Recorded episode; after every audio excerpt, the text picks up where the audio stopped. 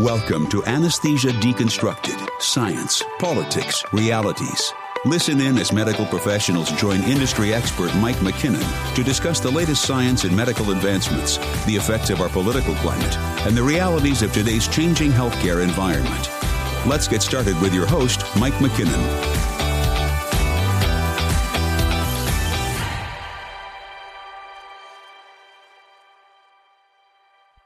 On today's podcast, I'd like to welcome Dr. Sophia Thomas, the current president of the AANP, which is the American Association of Nurse Practitioners. It is an honor to have you here. I'm excited to do an interview with you and uh, tell me a little about yourself and your background. Well, great. Thanks for having me, Mike. I really appreciate it. I have been a nurse practitioner for 23 years. I graduated with uh, my master's in 1996 and, and practiced for several years. Uh, went back to school, um, I guess about seven years ago, to um, get my doctorate degree. So I, I hold my doctorate of nursing practice now. I practice at a federal qualified healthcare center outside New Orleans in a little community called Kenner. I'm family practice and pediatric certified. Uh, my current patient population is primarily the medically underserved. I care for a lot of um, Hispanics and other minority patients and really, you know, treat diseases across the spectrum spectrum of, of primary care. Excellent. Yeah, we do a lot in our in our rural community. We do a lot of of that kind of practice as well, um, and uh, we have a large uh, Indian health population, Native health population here as well. So we do a lot of that. And um, so, what got you invested and interested in advocacy? Because it's one thing to be a nurse practitioner, of course, and it's a whole other thing to get heavily involved in your state and the national association. How did you get there? Uh, that's an interesting question. And as I think about it, it just seemed like a natural progression. I, I was thinking back, and in high school, I was voted most dependable, um, which, you know, most people can claim other, other, you know, best at whatever in high school, but I was, I was most dependable. And from the time I became a nurse, I was always the, the, the person that got really engaged in, in my practice. Um, when I worked in the hospital, I was always volunteering to help to do more. I, I always wanted to make a difference. And, you know, people go into nursing because they say they want to help people. You ask a nurse, why did you go into nursing? And the first thing they'll tell you is, I want to help people. And for me, um, you know, helping people just extended beyond um, the direct care that I was providing to patients. I wanted to help my colleagues uh, with professional practice and help the profession and, and do my part uh, very early on, I joined, um, I always felt it was important to join your professional organization. So, whatever profession you are, I think it's important to join your professional organization because that's the organization that's advocating for you as a professional. Whether you're a CRNA, whether you're a nurse practitioner, whether you're a physician, an attorney, I think it's important that you join your professional organization and then get as engaged as, as you can. I um, joined AANP uh, as a very young NP. Immediately um, started volunteering. I, I um, was on the board of directors. I served as a, as a state representative. I progressed through AANP to president by serving. I, I think I, have served on countless committees and done special projects and things like that. Served on the board a couple of times. Served as a Louisiana state representative a couple of times and um, so it's just culminated into uh, me becoming uh, president of the association, which um, I'm very proud of. It's, uh, I have to admit, it's a lot of work, a lot more than um, than it was uh, than I knew it was when I ran for the position. You know, people say, "Would you? Would you? Now that you know everything that's involved, uh, would you do it again?" And and I, I pause and I say, "Yes, you know, I would because I think the work is very important." But this has been a um, uh, literally, I'm always on um, 365 days, uh, nights, weekends, uh, the whole nine yards. It's been a, a, lot of travel, a lot of meetings. I get to meet a lot of great people all across the country. So um, it's definitely been an adventure. I think uh, what is a commonality between a lot of leaders in many professions is that um, they come to a point where they realize they just can't help themselves. It's built into their DNA to continue down that path and you know, of professional advocacy. Well, I, I think it is, and and you know, in any organization, you have some people that are.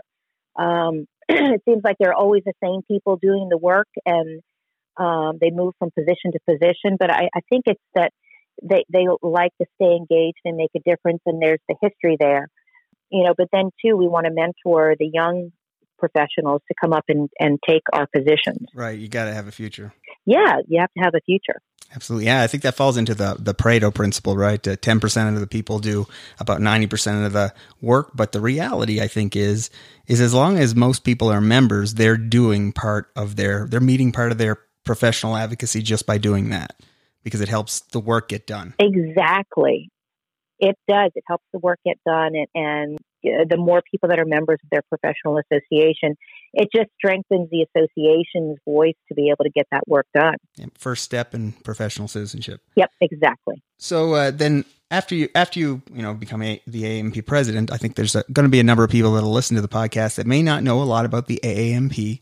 It just so happens that I'm a member because I'm an FNP as well. And uh, so, what can you tell me about the organization itself? How many members are you currently representing, and uh, what are the missions and goals? Okay, so the American Association of Nurse Practitioners is um, actually the largest professional membership organization for nurse practitioners of all specialties um, across the world. We represent the interests of more than that there are over 270,000 licensed nurse practitioners in the U.S. currently. We're going to get more data out after the first of the year, and I think that number is going to push close to 300,000. We provide the legislative leadership at the local, state, and national level, levels, advocating for health policy, promoting excellence in practice. In fact, we just recently um, issued new um, scope of practice of nurse practitioners as well as standards of practice uh, documents.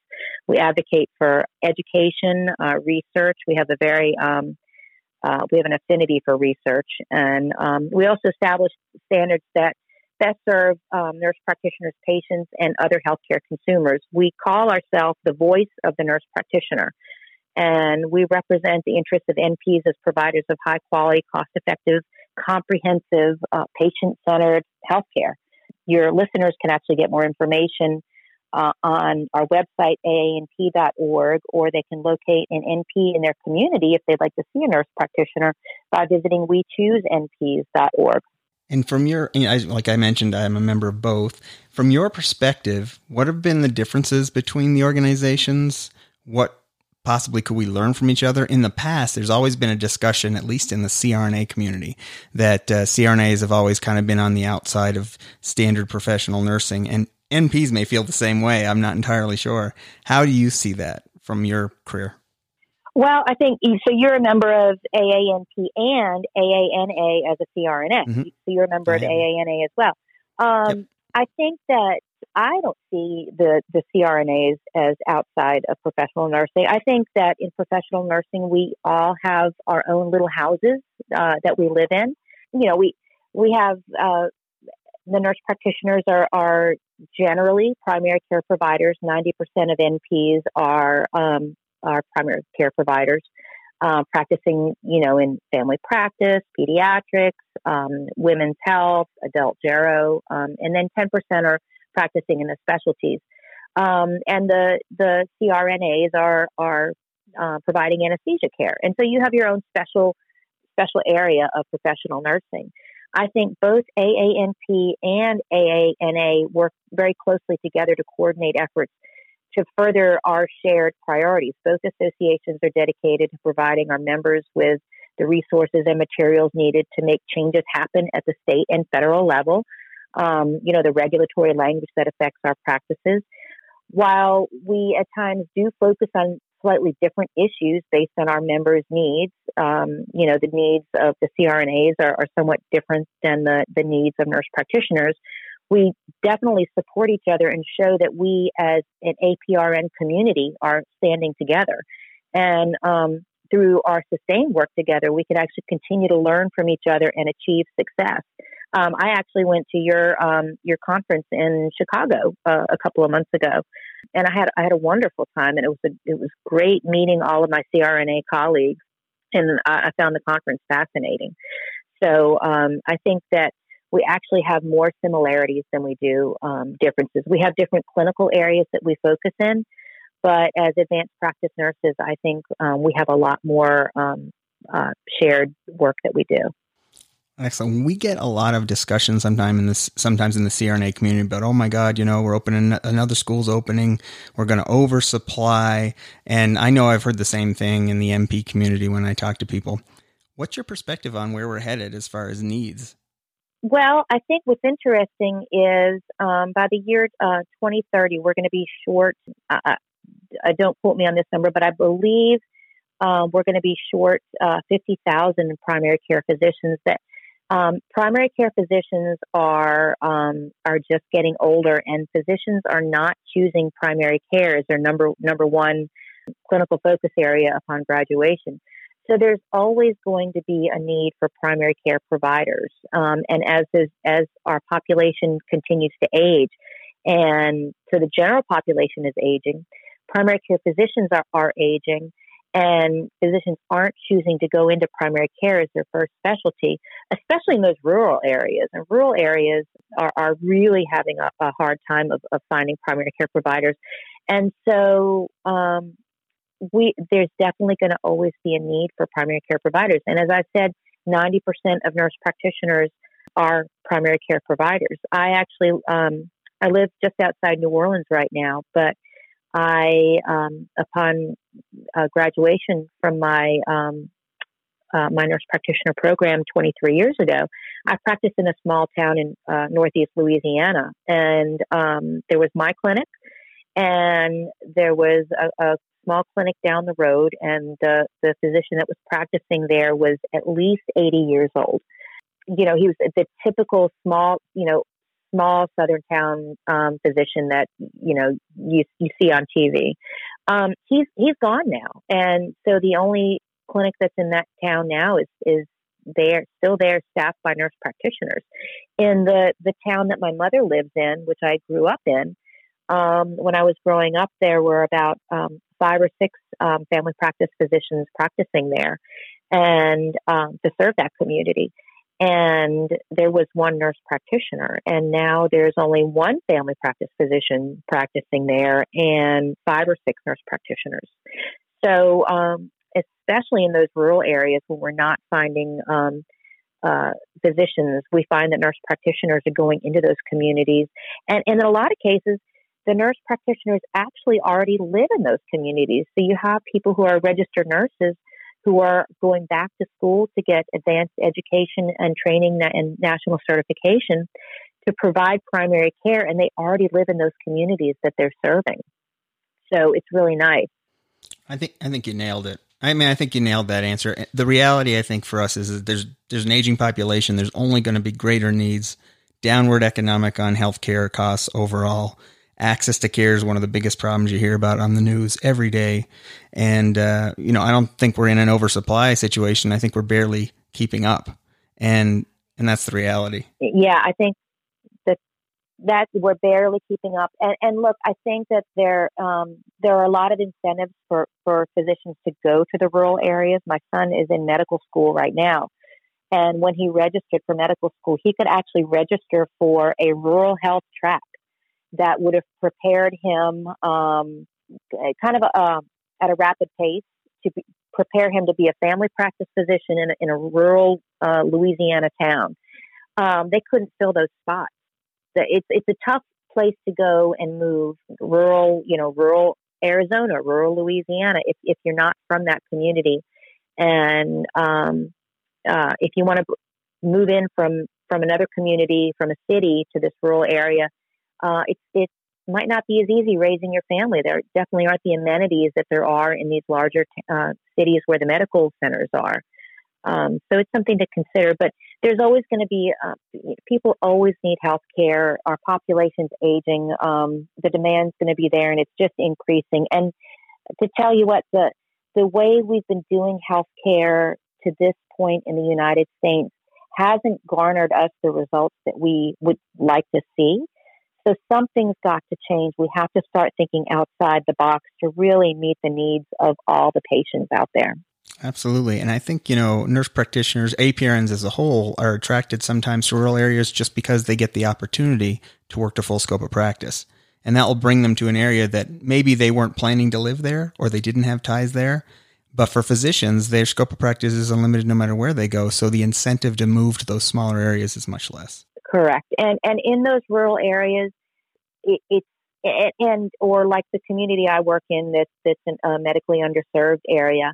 I feel like I'm making the biggest difference for the in the lives of my patients because they know that there's somebody who's taking a special interest in them, that cares about them, and is taking that extra time to to make sure that their needs are met. You know, health is not just the absence of disease. Health is really um, a, a physical, mental, and social well being.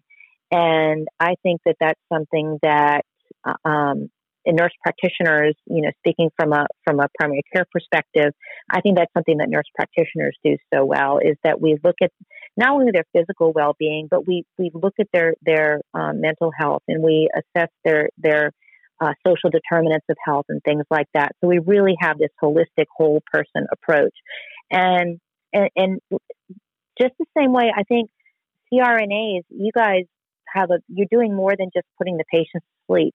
You're really um, you're assessing the patients, making sure they understand um, their pain, their surgery. Um, I've had a few surgeries in my life, and I'm very thankful for my CRNAs um, that are that are putting me to sleep because I know they're going to be there right when I go to sleep. They're going to be there when I wake up, and they're going to come check on me afterwards and and make sure my pain is managed appropriately too. Absolutely. Absolutely, I, I think that's a that's an important point. That there's a there's definitely a rewarding feeling recognizing that if if you were not there, particularly in your community, is a perfect example. I mean, there was one other provider that that guy's retired.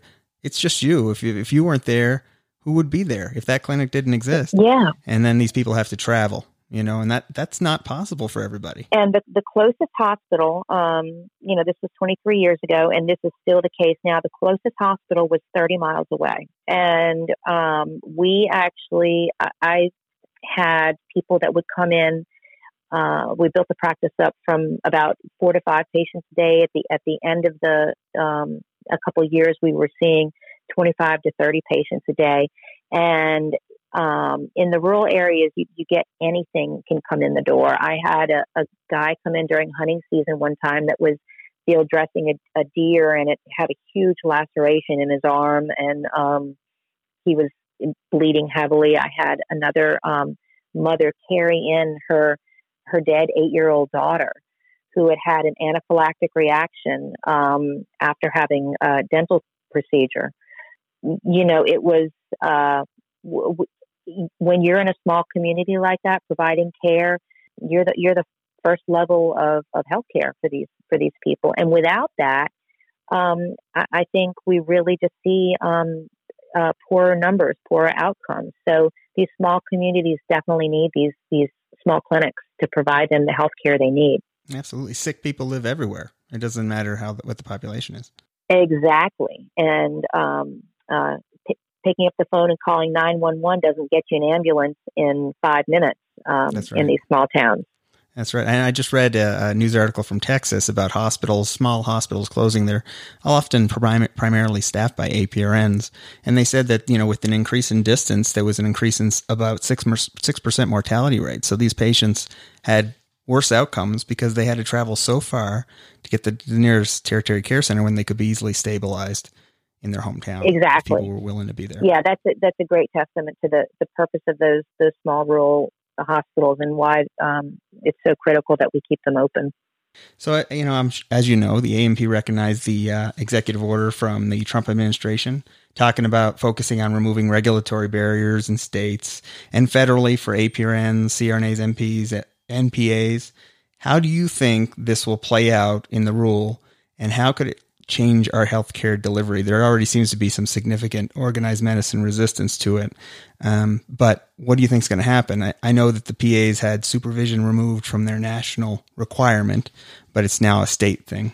Yeah, they did. And, um, you know, we're really pleased that the administration issued um, this order, especially um, Section 5, which will expand seniors' direct access to APRN care and it'll also ensure Medicare payment for healthcare services is based not on the professional providing them, but actually on the service itself, so on payment parity.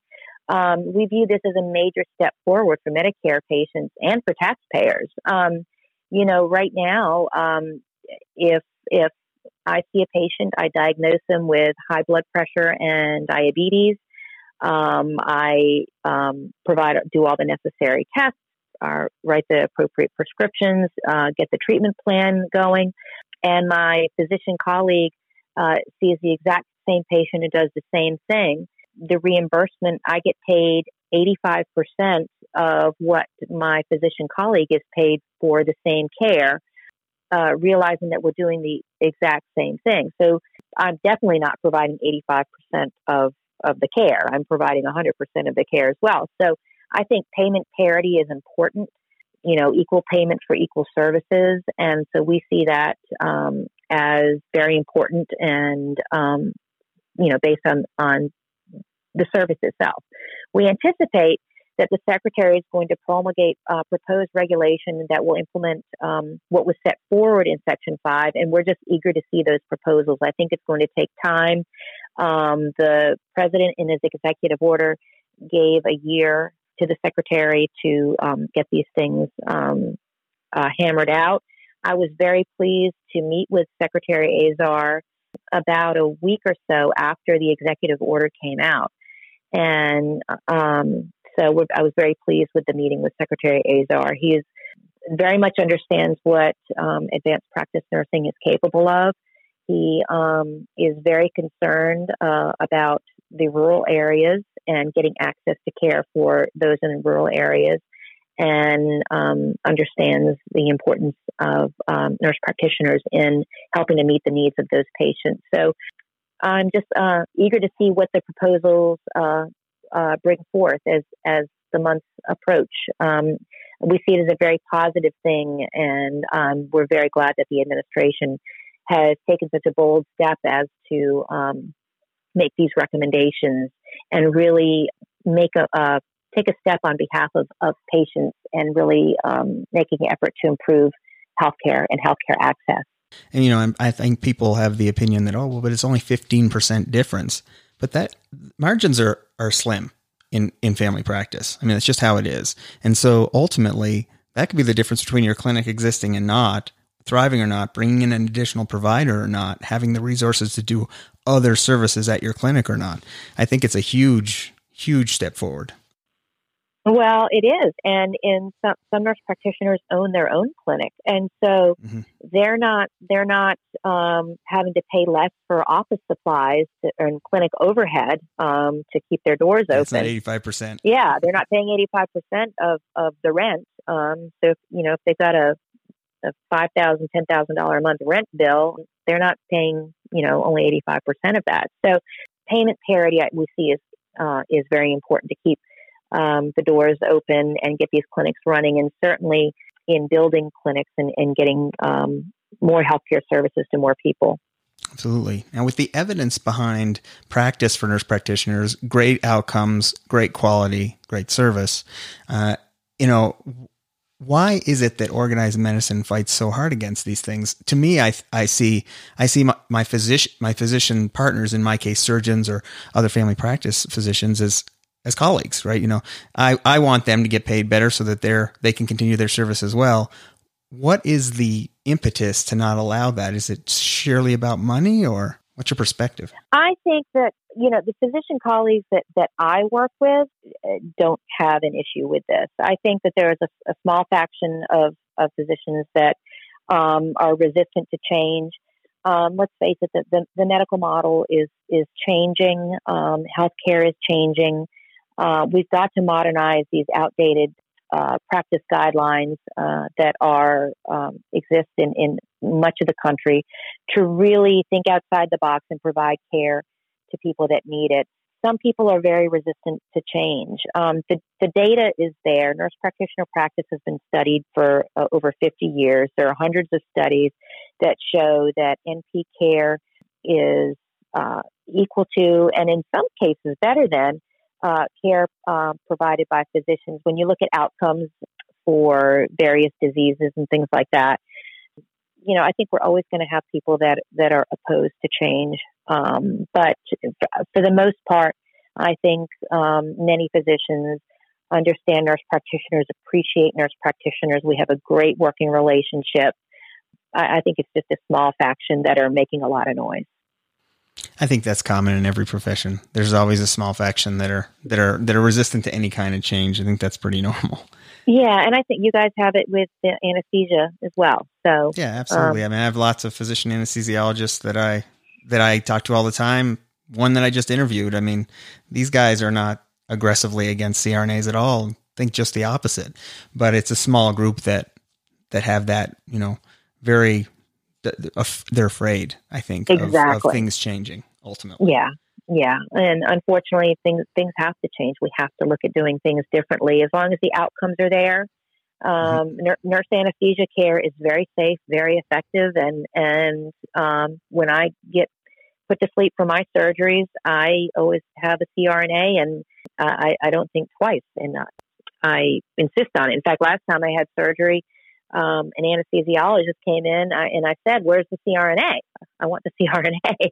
um, so it's uh, you know the the the model's changing, and yeah, some people are just resistant.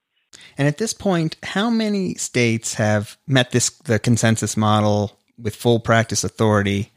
And what are the issues and restrictions in the ones that aren't? What are the primary things that you know nurse practitioners as a group are running into to resolve those issues or you know the obstacles? So, for nurse practitioners, there are 22 states plus the District of Columbia where uh, patients have full and direct access to NP care, um, where nurse practitioners can practice without any regulatory um, uh, restrictions on their uh, scope of practice. We continue to work with nurse practitioners and all of our APRN colleagues nationwide to advance full practice authority in every state. Um, in North Carolina, state legislation is moving forward that, if enacted, will give patients direct access to all four APRN roles.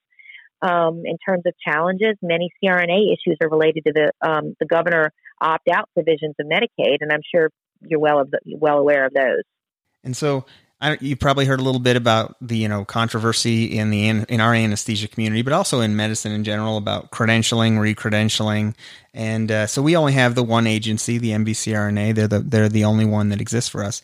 And the one of the interesting things when I became an FNP is I had to pick. There were two things to choose from, right? The AANP's side and then the ANCC side. And I ended up going with the AANP. Yay! And so, thank you. Yeah, yeah, I was glad I did. And so ultimately you have these two different options. And has there been issues with that? Have there been, you know, a battle for that? What's the genesis of there being two as opposed to just one like we have? Um, you know, I don't I don't know the history on why we have uh, two different certification boards. I think all the national NP certification exams are rigorous. Um, they're psychometrically sound, legally defensible. They're all competency based exams um, for knowledge and expertise in patient care as advanced clinicians. These certification boards themselves are accredited uh, accredited themselves. So, as far as uh, those exams, I think um, both certification exams, um, I think they're they're very equal. They're they're both sound. They are good tests for certification. Uh, I think a nurse practitioner could take a, a test from either um, the ANCC or ANP and be nationally certified, and um, that would be a strong national certification. Now, obviously, as president of uh, the AANP, I would love all nurse practitioners to be certified um, by AANP. Is there any contention between the two groups, or I, I know you work together, so how does how does that operate? Um, I don't know of any contention between the two groups. I think we we work together on um, uh, many national initiatives as well. Uh, mm-hmm. now, the certification board is the AANP certification board is actually a separate entity from AANP mm-hmm. proper. Um, so that answer might better come, you know, better from actually them, yeah. come from them. But I can tell you that uh, we work well with all of our APRN colleagues. So I can't imagine that there's any contention um, at all. Excellent. I think you know in our in our organization that's that's a lot of talk about that in the last few years, and I think it's swirling around medicine too with recredentialing and how all that works, and so it's become sort of a hot topic. Now, as far as uh, the AANP and how you guys relate to physician assistants, my interaction with physician assistants is mostly surgical ones, and so you know they're doing a whole different role than what um, you know I would be as an FNP or if I when I'm working as a CRNA. How is the relationship generally between nurse practitioners and physician assistants, and how's the relationship between the AAPA and the AANP? Well, I think nurse practitioners and physician assistants work well together. Um, you know, where we are many times um, physicians assistants are primary care providers as well, and like all colleagues, we we work well together. The uh, two associations, the AANP and the AAPA, uh, work closely um, as we have several national issues that impact both professions as well as our patients. Um, for example, outdated Medicare regulations require that a, uh, require a physician's signature even when an NP or PA is the patient's primary care provider and our patients need diabetic shoes, hospice, or other care services. Those delays in care and the associated higher health costs are a shared concern that both organizations are both working to address. Recently, uh, the two organizations worked on legislation ensuring that millions of Americans and communities could have greater access to um, the medically assisted therapies for substance abuse disorder by authorizing NPs and PAs to prescribe the buprenorphine for um, opioid uh, use disorder. So we there are a lot of issues that we work together on on issues that affect um, our shared patients and our shared patient communities. Uh, professionally, I actually have a meeting with the president of the AAPA um, just in a couple of months to work on um, to further talk about some shared um, issues. It seems like there'd be a lot of overlap when it comes to regulation, for sure. Yeah, even though you know we're the, the uh, AAPA, the the PAs are kind of um, monitored by a different board. You know, nurse practitioners have the nursing board, but but you know our colleagues share the same national issues uh, with us. So we have a lot of, of common ground that we share. So we work well together. That's excellent. And from the perspective of the AANP, I know that the the PAs have started looking into potential uh, title change, and I'm actually trying to talk to them about that. And uh, they've been talking about moving toward sort of a more autonomous practice. I don't know how they would. I don't want to mischaracterize what they want to do. So uh, it's something to that degree where you're seeing this removal of physician supervision from the Medicare regulations, that kind of a thing. And then there's some state uh, things that are happening. What does what what does the AANP think of those things? What's their what's the perspective of the National Organization for Nurse Practitioners on that kind of a move? Well, I think, you know, we know all too well the challenges and patient harm that comes when outdated licensure laws really impede professionals from, from providing the care that they're educated and certified to provide. We also know that it's not just NPs and their patients that confront this mismatch. It's why we're part of a multi professional effort called the Coalition for Patient Rights that actually works to bring awareness to the choice in healthcare um, providers that patients can choose to see what works collectively to remove outdated laws and barriers. I don't know much about. Uh, that's one of the reasons why I actually have a meeting with the uh, president of AAPA. But certainly, you know, we've had our own uphill battle on many issues, and I'm uh, I'm sure our PA colleagues do as well. Um, and so I, I understand it. And, um, but beyond that, I really don't know enough about um, that to really uh, provide more information. I think there's a lot of crossover. Yeah, there's a lot of crossover. We, we don't oppose any work that any profession wants to do to be able to practice to the full scope of, of one's education and training. This has been a lot of fun. Great interview. What last words of wisdom would you like to leave for the listeners out there uh, about APRNs, the AANP, and where we're headed in healthcare over the next five to 10 years? Oh, let's see. Well, we're about 10 years out from the APRN consensus model, and we've made tremendous strides in this 10 years' time, but we actually have a long way to go.